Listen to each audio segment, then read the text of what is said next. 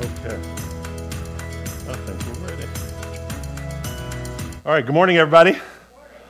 Uh, good to see you on this rainy day. Um, so glad that you pressed through to worship the Lord together. It is a privilege to be here with you. And um, it's such a, such, a, such a great day. Um, the Bears are playing today, uh, so your prayers are needed. Um, and all I'm asking you um, is because of the weather, how's my hair? I'm just kidding. I'm just kidding. okay. That's part of the freedom that I have now. That's right. The freedom in Christ. Doesn't matter the weather, I'm good. All right, so what we're doing today is um, we are continuing our series, which has been entitled The Good News According to Luke. The Good News According to Luke. And we've been going through the Gospel of Luke, um, which is, again, one of the four biographies of Jesus. And it was significant because it was written by a man um, out of the four Gospels that were written. It was actually written by um, the only non Jewish man. And so we know that uh, Jesus came as the Jewish Messiah um, to actually bring salvation first to his people and then to the whole world. Um, but what's interesting about Luke is that Luke represented the rest of the world that uh, Jesus came to redeem and to save. And so Luke gives an interesting perspective of how to um, receive the good news of Jesus in the midst of even not having grown up around the things of the faith. And so um, today, what we're doing is we're going to um, actually continue the uh, series by talking about um, how to properly understand and receive the love of God through understanding his authority. Understanding the love of God by actually understanding his authority in our lives. And it's an important concept to get, and it's one that's often missed if you actually spent any time culturally um, in the Christian world because we have often referenced Jesus as our Savior when we put our faith in him, which is right and true, but we've not also uh, referenced him as our Lord.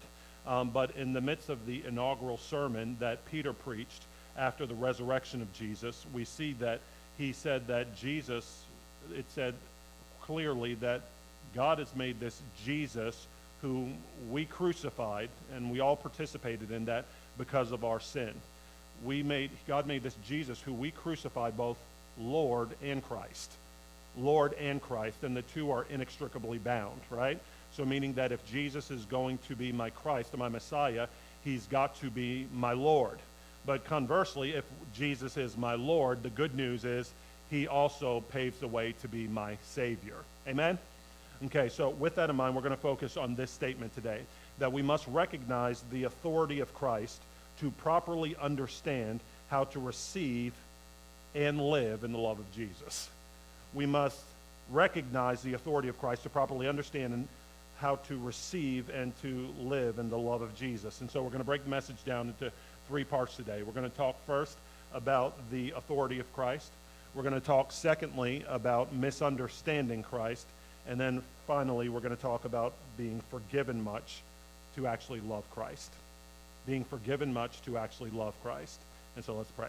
Father, we thank you so much for your word to us today, and we thank you that you've given it to us that we might properly not only understand you, but encounter you. God, we want nothing more than to not only be hearers of the word, but also those who are doers of the word and experience, Father, all the realities and the promises of your word by being faith filled, obedient children. And so, God, we're asking you today that you would unpack your word to us and help us to understand both your authority and your love. In Jesus' name, amen. Okay, so today, if you have a Bible, you can open up to Luke chapter 7. Luke chapter 7, and we're going to start by talking about the authority of Christ. And we're going to start by understanding this concept that we can miss God's healing. We can miss God's healing when we do not embrace, embrace the authority of Jesus in our lives. That Jesus is intent on healing us from the scourge of sin. He's intent on healing us from the consequence of sin in our lives, whether it be sin that we've committed or sin that's been committed against us. But to bring us into that healing, that complete healing, we've got to recognize his authority. And it says this in uh, chapter 7, verse 1. After he had finished all the, his sayings in the hearing of the people, he, meaning Jesus, entered Capernaum.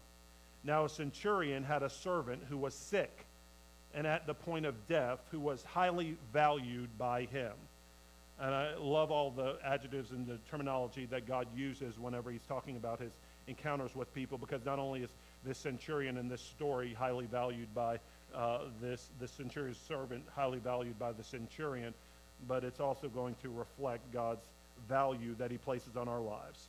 And it says, when the centurion heard about Jesus, he sent him to the elders of the Jews, asking him to come and heal his servant.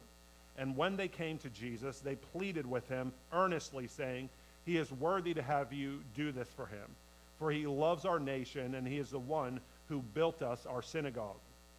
And Jesus went with them. When he was not far from the house, the centurion sent friends, saying to him, Lord, do not trouble yourself, for I am not worthy to have you come under my roof. Therefore, I did not presume to come to you, but say the word. God, simply say the word, and let my servant be healed.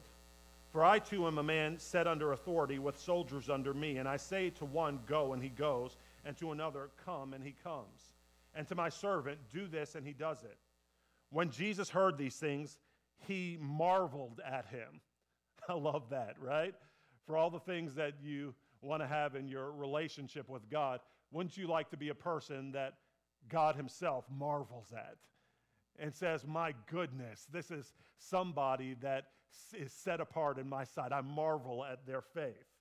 He says, Because I tell you, not even in Israel, where they've had the law of God all their lives, have I found such faith. You have to understand this centurion was a Roman Roman ruler. He was a Roman military commander, meaning that he was part of the Gentile people, not part of those who grew up around the faith. And Jesus marveled at his faith, saying, My goodness, he understands something that my people who've been around the things of God all their lives don't. He understands something about my nature and how to interact with me that those who've heard it all their lives don't. And when those who had been sent, been sent returned to the house, they found the servant well. Soon afterward, he went to a town called Nain, and his disciples and a great crowd went with him. As he drew near to the gate of the town, behold, a man who had died was being carried out, the only one of his mother, and she was a widow. And a considerable crowd from the town was with her. And when the Lord saw her, is beautiful. He had compassion on her and said to her, Do not weep. Then he came up and touched the bier, and the bearers stood still. And he said, Young man, I say to you, arise. So he's talking to the dead boy. Young man, I say to you, arise. And the dead man sat up and began to speak, and Jesus gave him to his mother. Fear seized them all, and they glorified God, saying, A great prophet has arisen among us, and God has visited his people. And this report about him spread through the whole of Judea and all the surrounding country. So, what we see is that God Almighty, whenever we are understanding God and what He wants to do in our lives, we can see a lot about this particular passage of Scripture. We can see that of course, we all know that we've all encountered or been exposed to authority that was mishandled or misused. Whether it be in our families, whether it be in government, whether it be in religious circles, whether it be by our bosses who control our futures and our paychecks. We understand that authority mishandled is always a bad thing. Yet the authority that Jesus wields is ultimately good and can always be trusted because it leads to eternal benefit and not harm. How many people would say amen to that? That the authority of Christ can actually be trusted. And authority is usually considered a bad word in our generation. How many people know that in our generation, a lot of people like to buck against authority and almost consider it a badge of honor if they have no authority in their lives? that ultimately they're their own authority and they're the final arbiter of what's right and wrong and what's true in their lives. But Jesus is ultimately saying, listen, authority, as God defined it, is actually a good thing.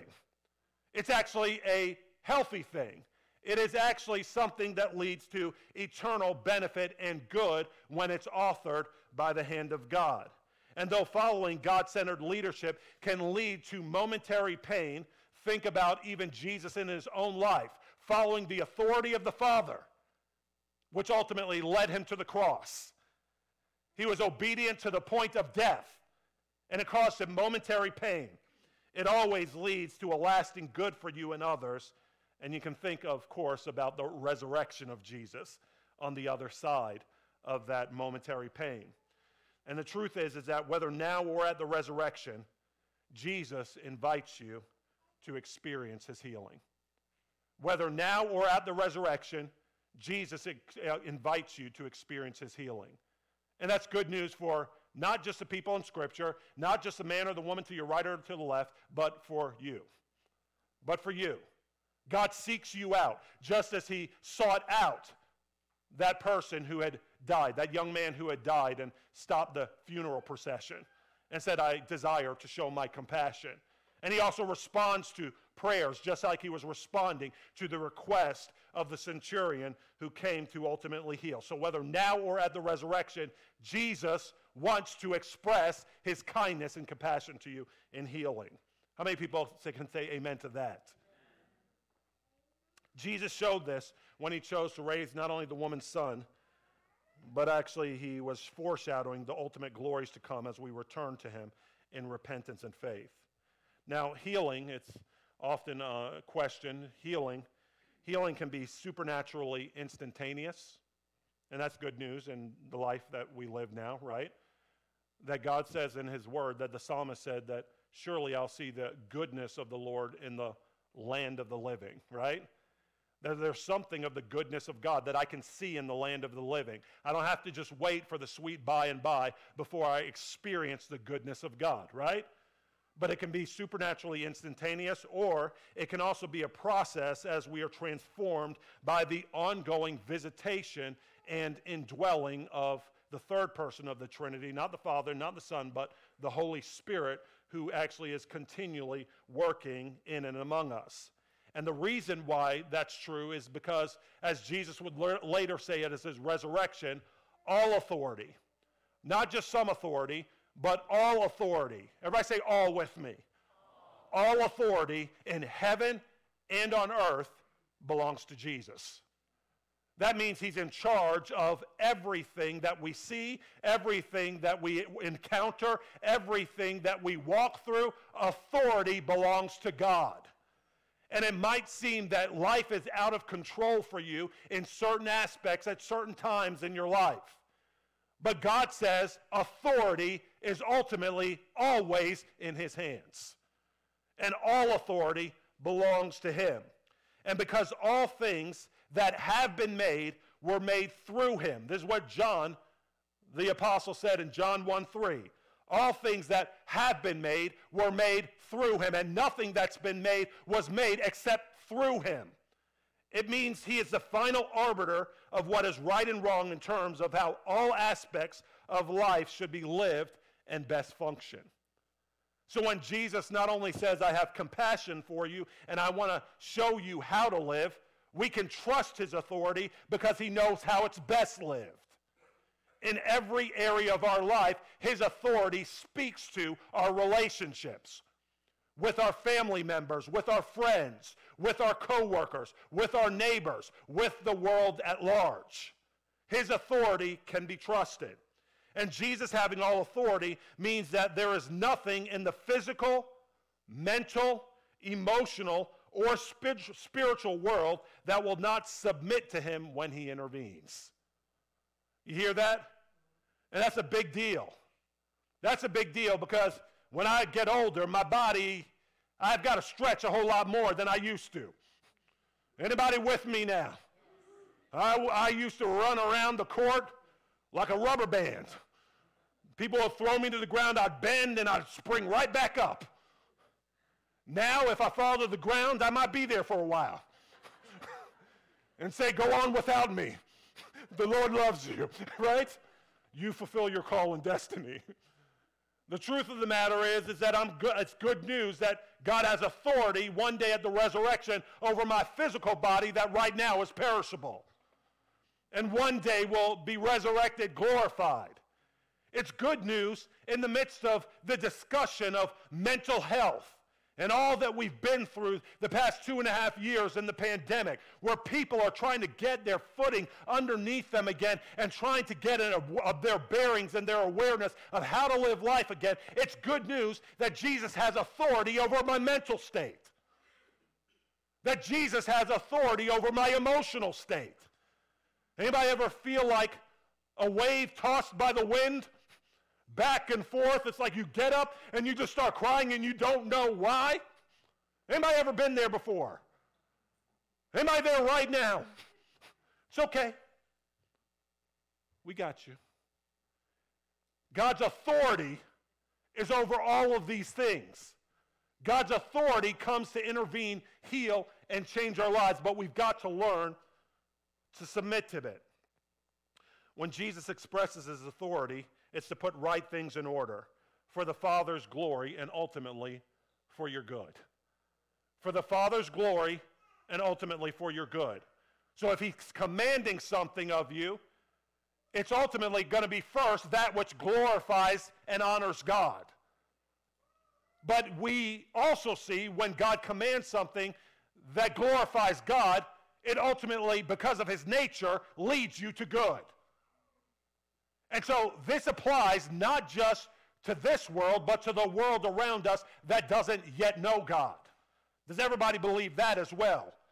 If God is the creator of all things and all humanity is subject to him, then when God gives commands that even cut against people's will, their convictions, or how they are choosing to live at this present moment, his authority that he's calling people under, his lordship that he's calling people under, ultimately will lead to their good and their healing.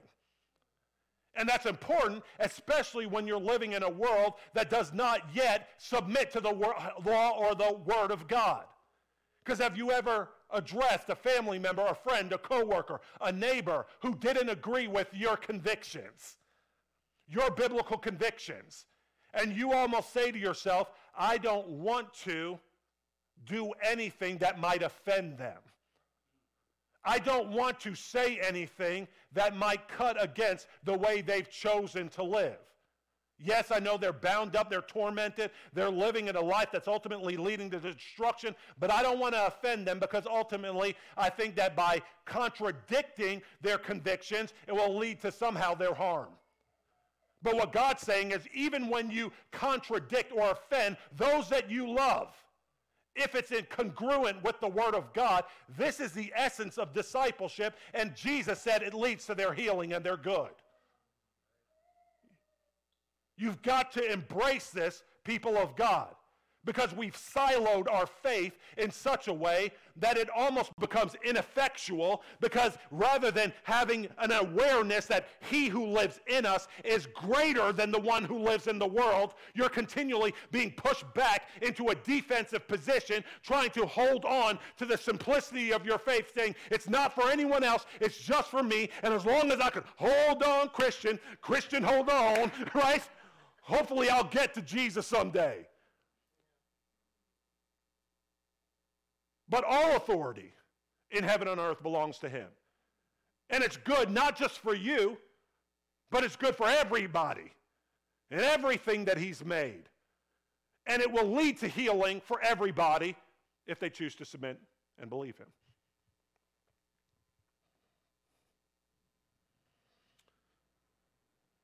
We need to embrace the authority of Jesus again if we're to receive healing in our lives.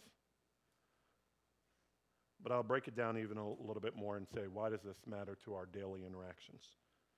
Well, the truth is, is that many of you are here and have already embraced the call of God and want to, at some point, lead well. How many people would like to not just love God, but eventually lead well too? Lead well. But if you're ever to learn to lead well, you need to first learn what it means to be under authority and what it means to follow. That's what the centurion got. He said, Jesus, I am so confident in your word and your authority to heal me, my servant, because I understand authority myself. I'm a man who's under authority with others who are submitted to my authority. I tell one go and he goes. I tell another one come and he does it, right? And so, Jesus, I have such confidence in your word now that I know that at your word, because you have all authority in your word, you can heal my servant. Not even by showing up in the room, but by just simply sending forth your word because everything that exists will submit to that word. And so I understand healing because I understand your authority. And some of us need to understand that God's word, no matter what you feel like, maintains the same authority that it would whether you felt the willies and the heebie jeebies. How many people have ever been like me before and based your walk with God on you feeling the presence of God? right? I feel God today. Oh, I feel his nearness. Oh, I feel God and how he's shown his love and concern and care for me. Does God do that? Yes. The Bible says, draw near to God and he will draw near to you. But what happens when you don't feel him drawing near, even when you are? Does that mean his word is no longer true? Or does that mean that the reality of his word is still true regardless of how you're feeling? And that you can be changed by that word when you're reading it if you believe it, regardless of what you're feeling.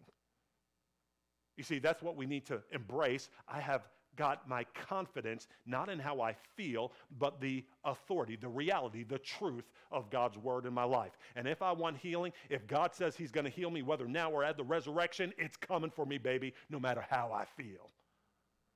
No matter what I'm experiencing in this moment, God's promises and His word are always true, and His authority is going to affect my reality if I continue to put my trust in it, no matter how I feel in this moment. And the beauty of having people around you is that they can remind you of that truth. The truth is, is uh, there are countless stories of people who are independent, damaged wanderers who don't yet know how to build the kingdom in their lives, but scatter amidst ongoing acts of theatrical disappointment because they don't submit to God's word, nor do they allow anyone else to speak the word of God to them so that they can be helped and healed by that authority. This is what Proverbs says. Proverbs 17, 19. It says, Whoever loves transgression, meaning doing what's wrong even when you know to do something different, loves strife. And he who makes his door high seeks destruction.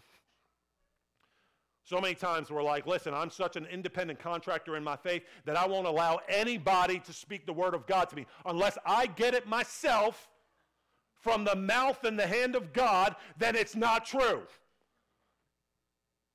Anybody ever been there before?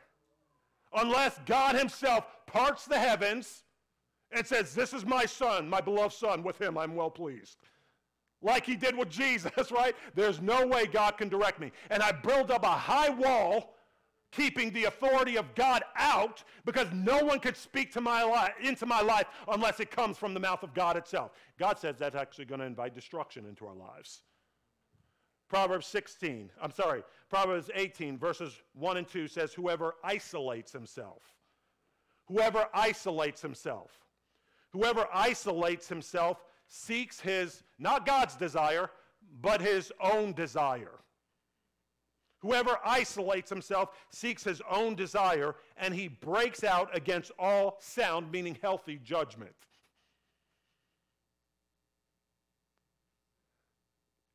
Independence is not wise. Interdependence is. Codependence is not healthy, but interdependence in the life of God is good. You get the differences between those things? Because in our American culture, we value what? Independence. Right? Independence. And independence means I don't need you, you don't need me, and if it's gonna be, it's up to me. Right?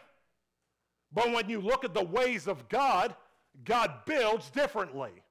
And he says, don't rage against all sound and healthy judgment in your life. because you isolate yourself. He also says in verse 2 a fool takes no pleasure in understanding, but only in expressing his opinions. Ooh, ooh. Does that convict anybody in here besides me? A fool takes. A fool takes no pleasure in understanding, but only delights in airing his own opinions. Guess what? When I'm submitted to the authority of God, my opinions don't count so much. But if I'm going to come into his healing, I've got to submit to what he says is right and true. What his opinion is. How many people know that God has an opinion over eh, uh, in regards to every area of your life? Okay, well, if that you've not realized that before, let me tell you that's true.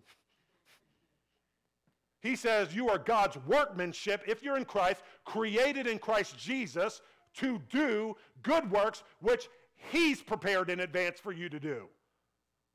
That means my life is not my own. I've been bought at a price. Therefore, I'm to honor God, not myself, but God with my body. But I'm not going to go that way if I'm only airing my own opinions. And the question then becomes whose spiritual authority have you acknowledged in your life to help mold you, shape you, and ultimately heal you? Whose? Because if you've not identified it, you might be falling into the camp of the people of the Proverbs. Right? But we live that way because we have a misunderstanding of Christ. Luke 7, let's go back there. We relate with God, His church, and the world well when we properly understand Jesus. It says in verse 18 the disciples of John reported all these things to him, meaning all the things that Jesus was doing. And John, calling two of his disciples, said to him,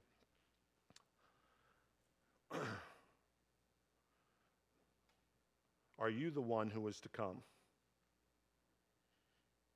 Are you the one who is to come? Or should we look for another? We've been hearing about this Messiah who's coming. You the Messiah?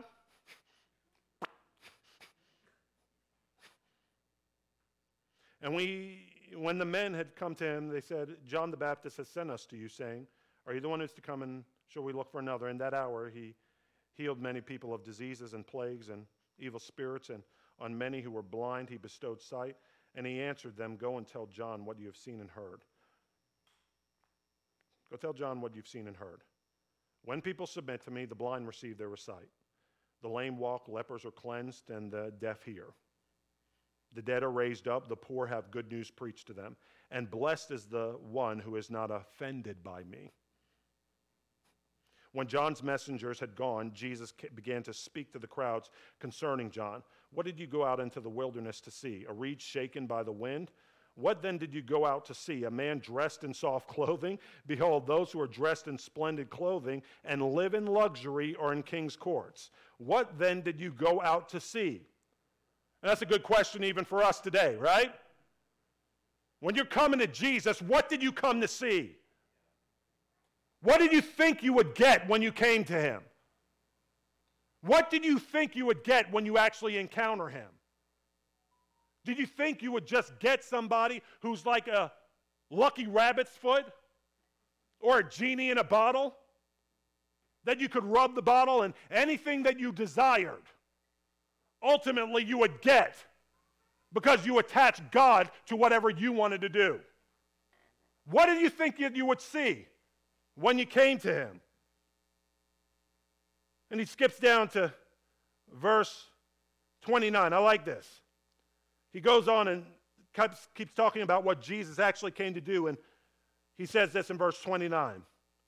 When all the people heard what John was saying, and the tax collectors too, they declared God just when they understood that He had a plan and authority to enact in their lives. And they declared just, God just, having been baptized with the baptism of John. Meaning, John came baptizing with water, declaring the message of Jesus, saying, This is a baptism of repentance. And if anybody hasn't been baptized in water for repentance since you've given your life to Jesus, let me tell you, you need to do so. Because it's a baptism of changing your mind from being your own Lord or master and going in a different direction, saying, Jesus, you're Lord of my life now. And it said that when they heard John coming on behalf of Jesus preaching that word, they received the word and were baptized. But something interesting, let's leave that scripture up there. But the Pharisees and the lawyers, who were the Pharisees? They were the religious leaders. Who were the lawyers? They were the experts in the law. Those who could chop it up and explain it to everybody. Oh, they knew it back and forth, right? Forward and backward. So they thought they knew it all. But the Pharisees and the lawyers rejected the purpose of God for themselves, not having been baptized by Him. Has anybody ever read that before? Who's, I'm just curious, who's actually noticed that before? The Pharisees and the teachers of the law rejected God's purpose for themselves because what? They weren't baptized by John. Why was that so important?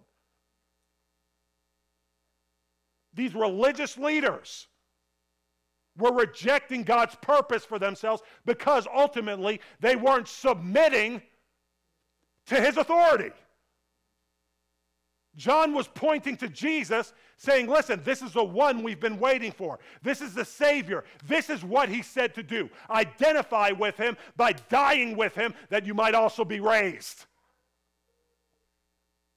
And they said, I'm rejecting the purpose of God for myself because I refuse to submit to that man's authority. Do you see that? And so ultimately, the question is what are we supposed to do? We're to get a new perspective on Jesus and his authority. Let's throw out some of these pictures. These are the images I want you to take home. A lot of times, what you see is that in actually receiving the authority of Jesus, do we have the pictures? No? Oh, there it is. Okay. How many people have seen No Way Home? Okay? This is the Daily Bugle and it's a report about Spider Man. How many people know that in the movie Spider Man was supposed to be good? But J. Jonah Jameson, J. Jonah Jameson, what did he do? He was continually on the attack against who? Not the Green Goblin. And I love this picture because it actually reminds me that Jesus comes to drop kick the devil in the face, right? Green Goblin looking like a demon. Okay, so here's the thing he says Spider Menace attacks again. Next picture. He's reporting. You remember this? Spider Boy, your days are numbered. Next one. Spider Man is an evil psychopath, abusing powers. Next one. Mysterio is the real hero. Spider Man is a big zero. Sound a lot like how people respond to faith and the authority of Christ in our culture. He came to cause harm, not good. But Jesus said, I've come that I might destroy the devil's work and set people free, to actually heal them and put them on the path of God's purpose, glorious eternal purpose for their lives. But to do so, they need to rework and un- misunderstand their misunderstandings of Jesus. And I love what Oswald Chambers said when he said, Jesus Christ can afford to be misunderstood. We cannot, though. Our weakness lies in always wanting to vindicate ourselves. Don't, don't misunderstand me, right? Oh, I'm, not trying to step on your toes. I don't mean to offend you, right? Jesus was okay with being misunderstood, right? What did they say? He's a friend of tax collectors and sinners, drunkards, right? And gluttons. But Jesus said in that same passage we were just re- reading, but wisdom is proved right by her actions. Wisdom is proved right by her actions. You will know the goodness of God by seeing what He did, by seeing what He does in other people's lives. And that's why, let me tell you, people of God, your testimony is so important. You need your testimony to go far and wide, telling people what God has done in you, for you, through you. You need to testify. Has God been good to anybody in here? Then you need to testify so that wisdom can be seen right by his actions. I'm talking to other people about the healing that God wants to bring in their lives. Why? Because God has healed me. God has healed members of my family. God has healed friends of mine. God has brought people who are adamant opponents to the gospel of God, to faith and repentance. And now I'm like, listen, and He can heal you too. Wisdom is proved right by her actions when we reorient our understanding of God. And ultimately, when we get that, forgiveness is what we have stamped on us for our healing. Last point forgiveness is how we understand Jesus. And instead of just being religious, cultural, cultural people who just feel obligatory restraints, going through the motions day after day, week after week, a lifeless religion. Do you know that Jesus not only loved you, but ultimately wants love in return from you? Do you define your relationship with God as a love relationship? Not just a relationship that you're obligated to, but a love relationship. Does that, does that hopefully reorient some of your thinking? See, I love my wife. I don't have to come home to her. I want to come home to her. I want to come home to my kids. I love them. And with God, when we come to worship, are you doing it just because your mom got you on the phone this morning and said, Are you going to church today? Anybody have a parent like that? okay? I'm going to check on you. And you can feel their avatar right next to you.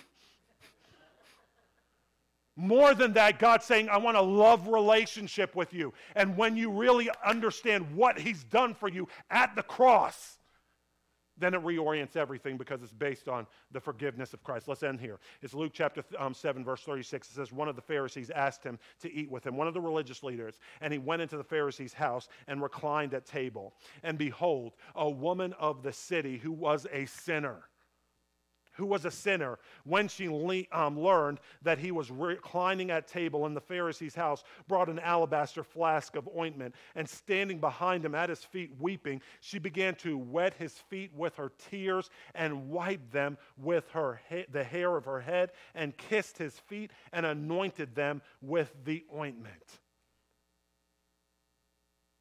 Does that seem like a strange scene to anybody? Be honest, not just because it's in the Bible. Okay, you're like, well, no, of course, it seems completely appropriate, right? How many people know if that happened in our context, that would seem strange? Be honest now. Don't be all holy. Listen, you'd be like, what's she doing? Why is she at Jesus' feet wiping? I mean,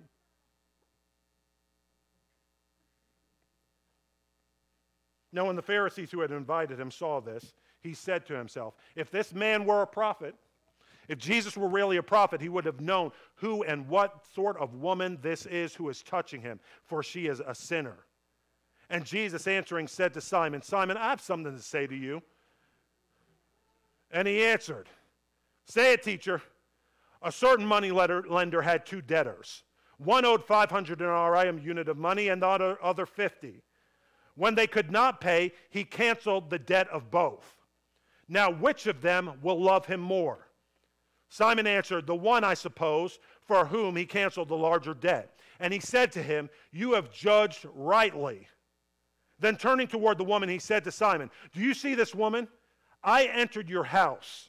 You gave me no water for my feet. Remember, it's not just raining, my feet are drenched today, but like it's like it was actually dirty, dusty roads and the sandals, right? Anybody wear Birkenstocks in here? Okay, it was the sandals that Jesus was wearing on those dirty, dusty roads. And he said, Since I came in, you didn't offer me anything for my feet to clean my feet. But she has wet my feet with her tears and wiped them with her hair. You gave me no kiss, but from the time I came in, she has not ceased to kiss my feet. You did not anoint my head with oil, but she has anointed my feet with ointment. Therefore, I tell you, her sins, which are many, are forgiven, for she loved much. But he or she who is forgiven little loves little. And it's not for us that we aren't forgiven much or need to be forgiven much. It's our awareness of how much we need to be forgiven. You get that? It wasn't that the Pharisees were so much better than this woman, but it was that they had, she had an awareness. I'm a sinner. See, when I came to Jesus, nobody had to convince me I was going to hell. Nobody. People would come up to me in the midst of my pagan days and they would say, Hey, Roland, you know if you do that, you're going to hell. I was like, I know. Roland, if you keep that up, you're going to hell. I know. I just didn't know how to get out.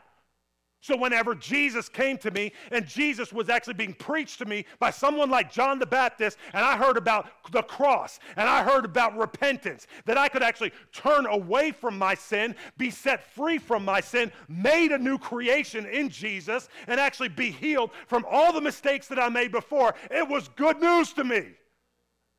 It was good news to me. And so I ran to the cross and I was like, Yes, Jesus changed me. Yes, Jesus healed me. And you know, after that point, because I knew how much I needed to be forgiven, Lord knows nobody could stop me from loving Jesus. I will look foolish in the sight of other people just for the sake of showing him my love. And if you've ever been in a love relationship, a real love relationship before, let me tell you, how many people know when you're in a real love relationship, you look foolish sometimes? right? People start talking to you. Have you lost your mind? I have because I'm in love. right? because I'm in love. And that's the same thing that Jesus wants out of your life for him. He says, Be foolish in the eyes of the world that you might actually be wise in the sight of God. Because you understand his authority, you understand what he's done for you at the cross, and in repentance and faith, you've come to him to be made forever new and then eventually forever healed.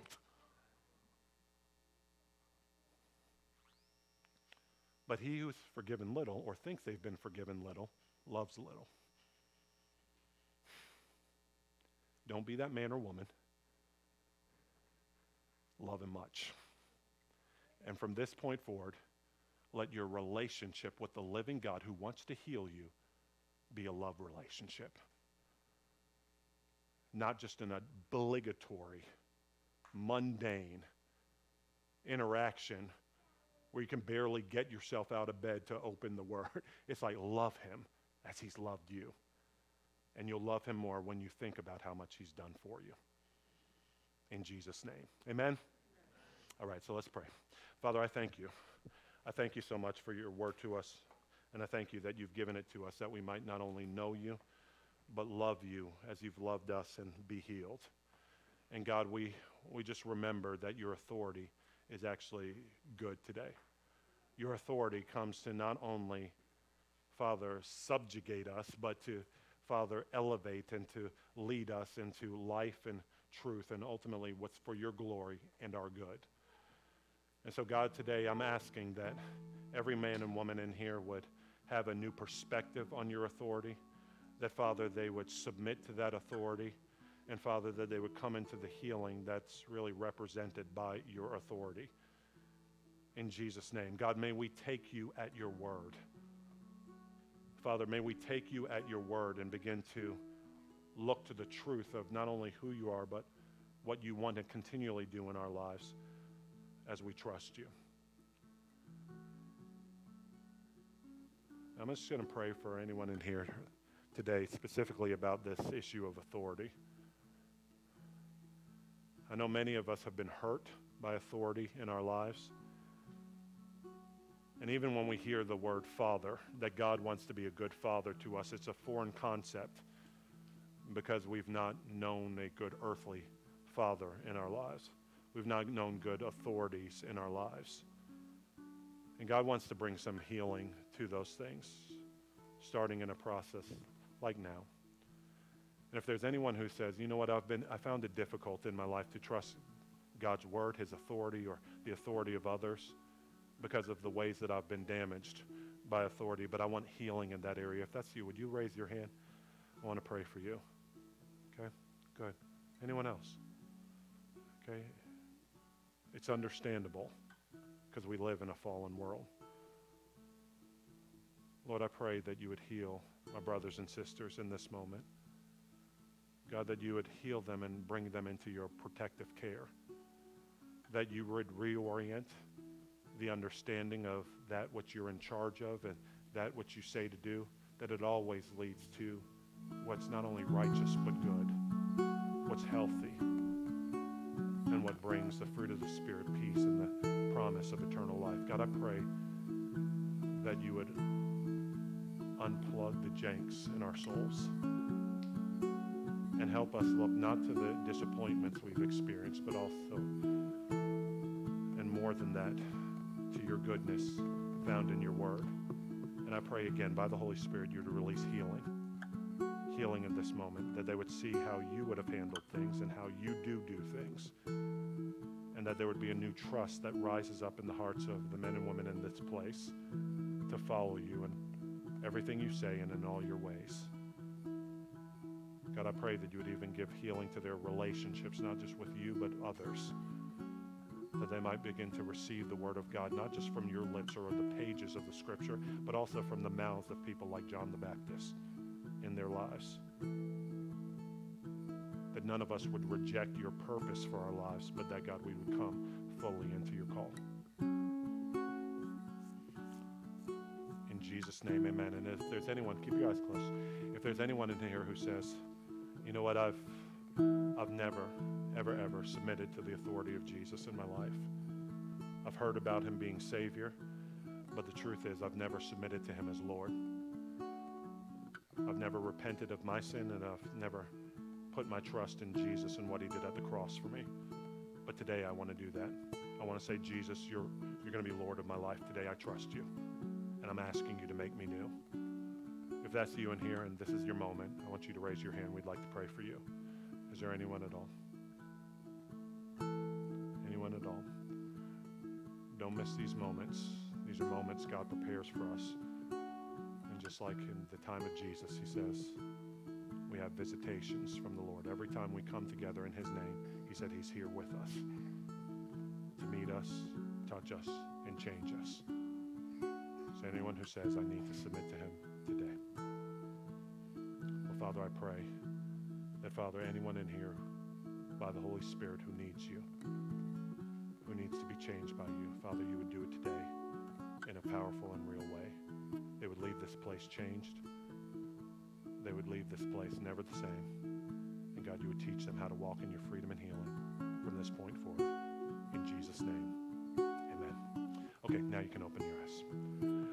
So, what we're going to do is we're going to go back into a time of worship now, honoring the one who's loved us and we're going to have a moment of communion. So if you've never taken communion before, again, it'll be explained to you, and we're going to participate in the broken body and the spilled blood of Jesus for us. And then we're going to go out celebrating God who loves us so. Amen? All right, you can rise to your feet.